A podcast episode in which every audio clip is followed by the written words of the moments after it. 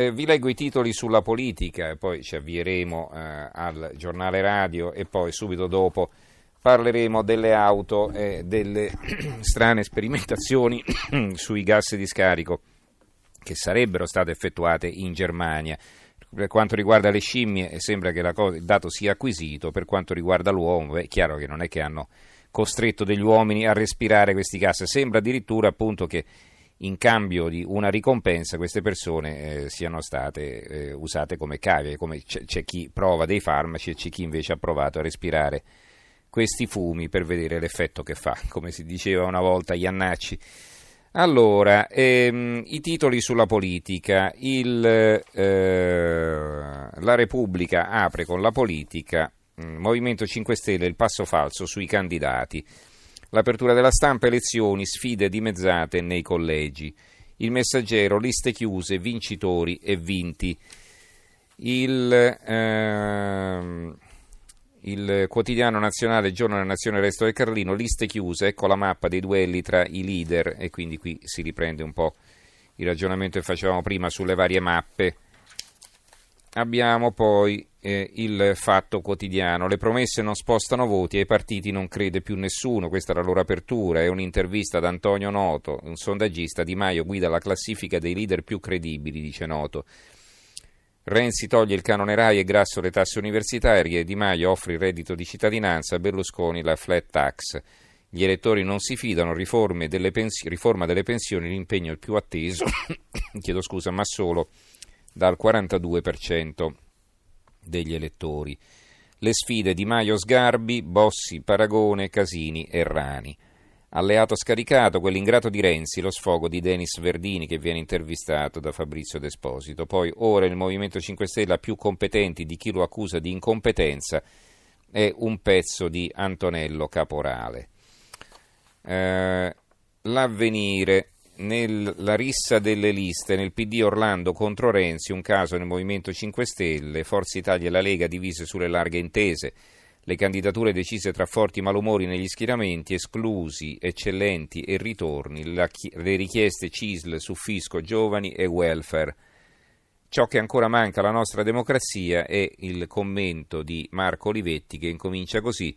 La fase della predisposizione delle liste elettorali nelle principali forze politiche, dal PD a Forza Italia, dal Movimento 5 Stelle a Liberi Uguali alla Lega, solleva non poche perplessità e ciò non alla luce di un approccio irenico che voglia negare i lati oscuri del potere. Si sono consumate vendette e prevaricazioni e non può essere ciò a stupire.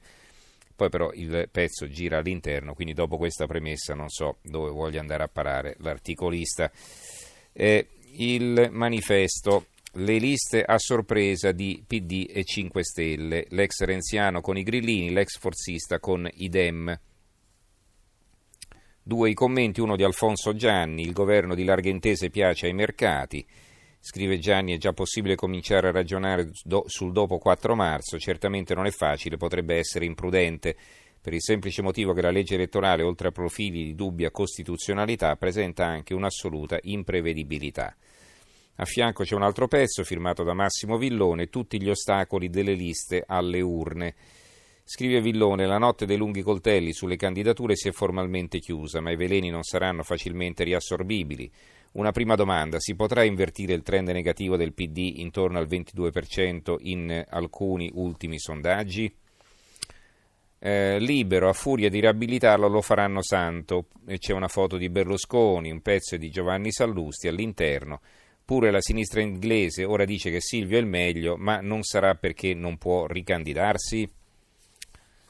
Ancora eh, eh, la verità. Renzi ha un piano per perdere senza rinunciare al governo. Eh, il PD è in calo, tuttavia, nei meandri dell'astrusa legge elettorale che ha concepito, l'ex Premier conta di trovare il numero di parlamentari per decidere gli equilibri dopo il 4 marzo. Basta un pugno di voti. Cosa scrive Maurizio Belpietro? Matteo Renzi ha un piano per perdere le elezioni e continuare a governare. Certo, raccontata così, la strategia del segretario PD sembra quella di una persona poco sana di mente. In realtà l'ex Premier non è pazzo né emotivamente instabile, ma ha semplicemente una visione spregiudicata della politica, dove non contano destra e sinistra e nemmeno i programmi. Conta solo la gestione del potere. ed è per continuare ad esercitare il comando anche dopo il 4 marzo, quando gli italiani si pronunceranno sui cinque anni di renzismo, che l'ex sindaco di Firenze si sta attrezzando. Eh, il eh, giornale il giornale, il giorno degli psicodrammi e la loro apertura, liste chiuse, caos 5 Stelle, candida un, un ex renziano e un ammiraglio vicino al PD, gli esclusi agitano i partiti e la Lorenzin già strappa con Renzi. C'è una foto di Giorgia Meloni che si asciuga le lacrime, io in politica, mia figlia sola, il pianto di mamma Giorgia, questo è successo in tv. Poi ve la vedrete con Napoleone, il pezzo di Alessandro Sallusti. I giochi sono fatti, le liste dei candidati presentate, tra quattro settimane toccherà a noi fare le ulteriori selezioni, i sopravvissuti alla prima e seconda conta siederanno sui banchi di Camera e Senato, chi in maggioranza, chi all'opposizione, per cercare di risollevare questo Paese. Compito arduo ancora non si è iniziato e l'agenda è già fitta di scadenze importanti, alcune di queste decisive. Perché ve la vedrete con Napoleone? Perché poi a un certo punto, scrive Sallusti, il 14 febbraio si terrà un processo contro dei cittadini serenissimi, mattacchioni nostalgici della Repubblica di Venezia, dissoltesi nel 1797 per mano di Napoleone. Il loro reato aver distribuito nell'ottobre 2015 in modo assolutamente pacifico volantini contro un concerto organizzato nelle, scuole, nelle sale delle scuola grande di San Marco, uno dei simboli di Venezia, in onore di Napoleone Bonaparte, da loro ovviamente ritenuto storicamente così un invasore, usurpatore e saccheggiatore della laguna. Viene da ridere, ma è successo. Poliziotti e magistrati si occupano con serietà, tempo e soldi del reato di offesa a Napoleone, salvo poi lamentarsi che i comparti della giustizia e della sicurezza sono sotto organico e loro non ce la fanno più. Il eh, dubbio. L'ammiraglio 5 Stelle affonda i grillini, era del PD, chiusura con gaffe e litigi delle liste elettorali.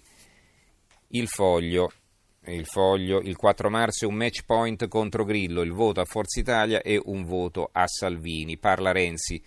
Gentiloni e la, Camolin, la Camomilla, io la Red Bull. Il 5 marzo il Movimento 5 Stelle può implodere. I principi non negoziabili per un governo, Europa, Jobs Act, no al protezionismo. Giochiamo con il modello Sacchi. Il catenaccio non fa per noi. Intervista al segretario del PD, questo sul foglio. Poi abbiamo, eh, leggendo qui a un certo punto, scrive, eh, viene intervistato da Claudio Cerasa, il direttore, eh, oggi in queste elezioni il vero crinale tra la società aperta e il protezionismo, tra chi sogna gli Stati Uniti d'Europa e chi sogna le regioni divise della Padania, tra chi scommette sul rigore della scienza e chi punta sulla conoscenza un tanto al chilo sulla rete.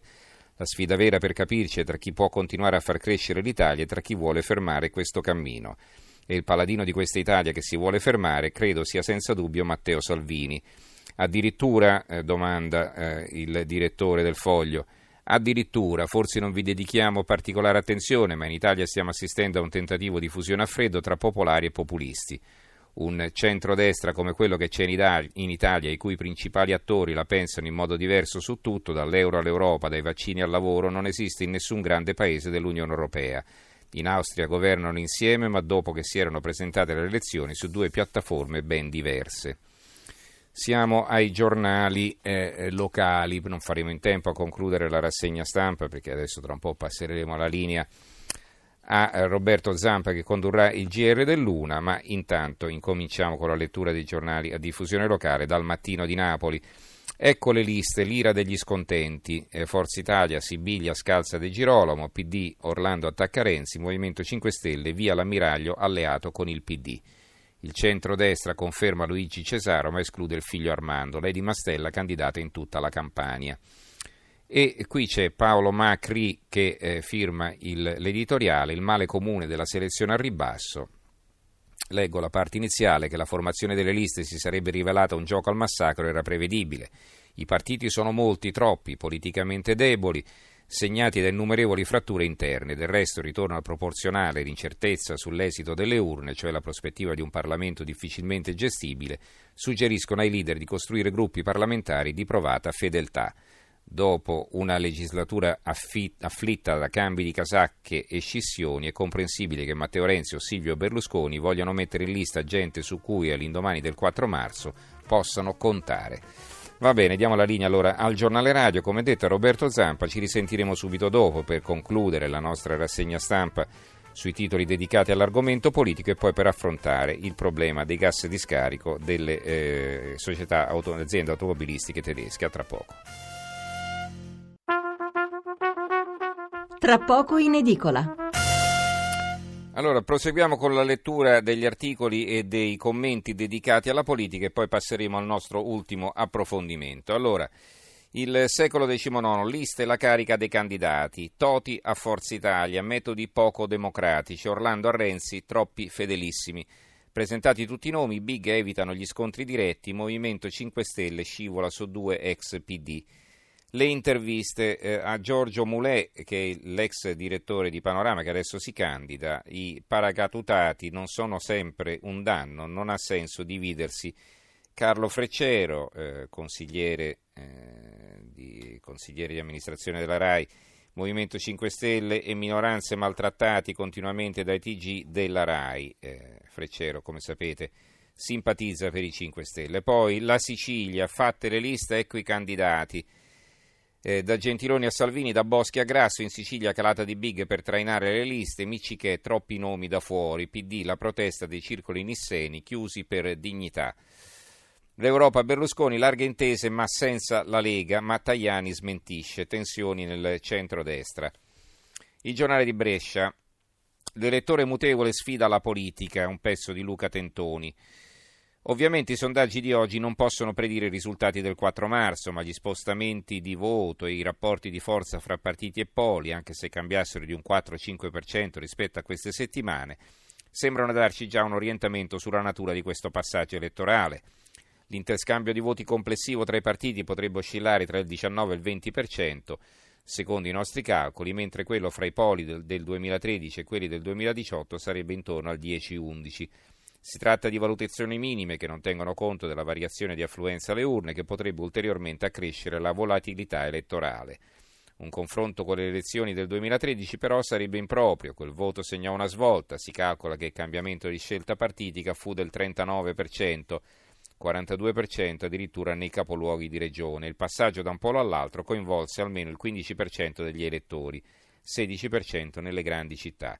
Oggi dunque saremo di fronte a numeri grandezze inferiori, anche se in linea con la storia della Seconda Repubblica, ma doppie tuttavia rispetto a quelle della prima per i partiti, se non triple o quadruple sul passaggio fra i blocchi. Beh, insomma, è anche evidente nella Prima Repubblica non si spostava niente, si aumentava o si diminuiva di uno zero virgola e stavano tutti lì a interrogarsi su chi avesse vinto o chi avesse perso. Adesso si cambia maggioranza praticamente a ogni elezione, quindi è chiaro che è molto più mutevole l'atteggiamento dell'elettorato rispetto a un tempo. Il Gazzettino di Venezia eh, io sto, vi sto saltando i titoli, eh, i titoli, di apertura, vedete, liste, le sorprese dell'ultima ora, per esempio il Gazzettino di Venezia, ma insomma sono titoli che dicono poco, preferisco diciamo, eh, spendere il tempo di lettura sui commenti. Le coalizioni crisalide e le manovre post-elettorali di Marco Gervasoni. Da sempre la politica è teatro, scrive Gervasoni, tutti gli attori recitano una parte secondo un copione ben definito che potrà però cambiare alla successiva rappresentazione. Da noi la politica ha poi spesso assunto le forme del teatro barocco, dove si allude a un tema per, per voler invece significare il suo opposto, siamo il paese di Pirandello e di Sciascia, oppure quella della commedia dell'arte.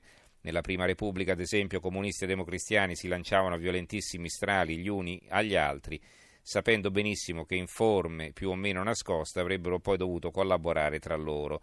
Anche per questo la Seconda Repubblica nacque all'insegna del, del bipolarismo, destra contro sinistra o me o lui.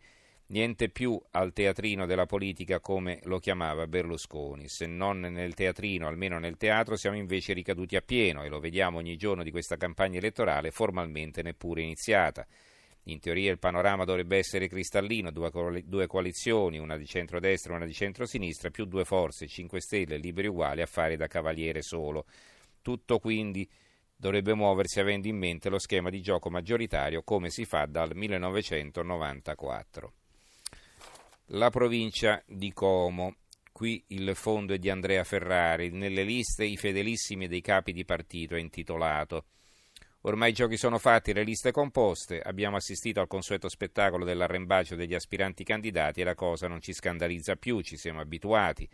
Il lavoro del parlamentare con la disoccupazione che c'è in giro è diventato, per quanto possa sembrare patologico, un posto di lavoro ben remunerato e non più di grandissima responsabilità e si capisce che ci sia chi ci prova. Il Roma, la politica maltratta la logica e la lingua, un pezzo di Ermanno Corsi. Non sarà necessario attendere gli scrutini del 4 marzo per sapere cosa accadrà, scrive Corsi. I risultati sono in qualche modo scontati, tutti avranno vinto.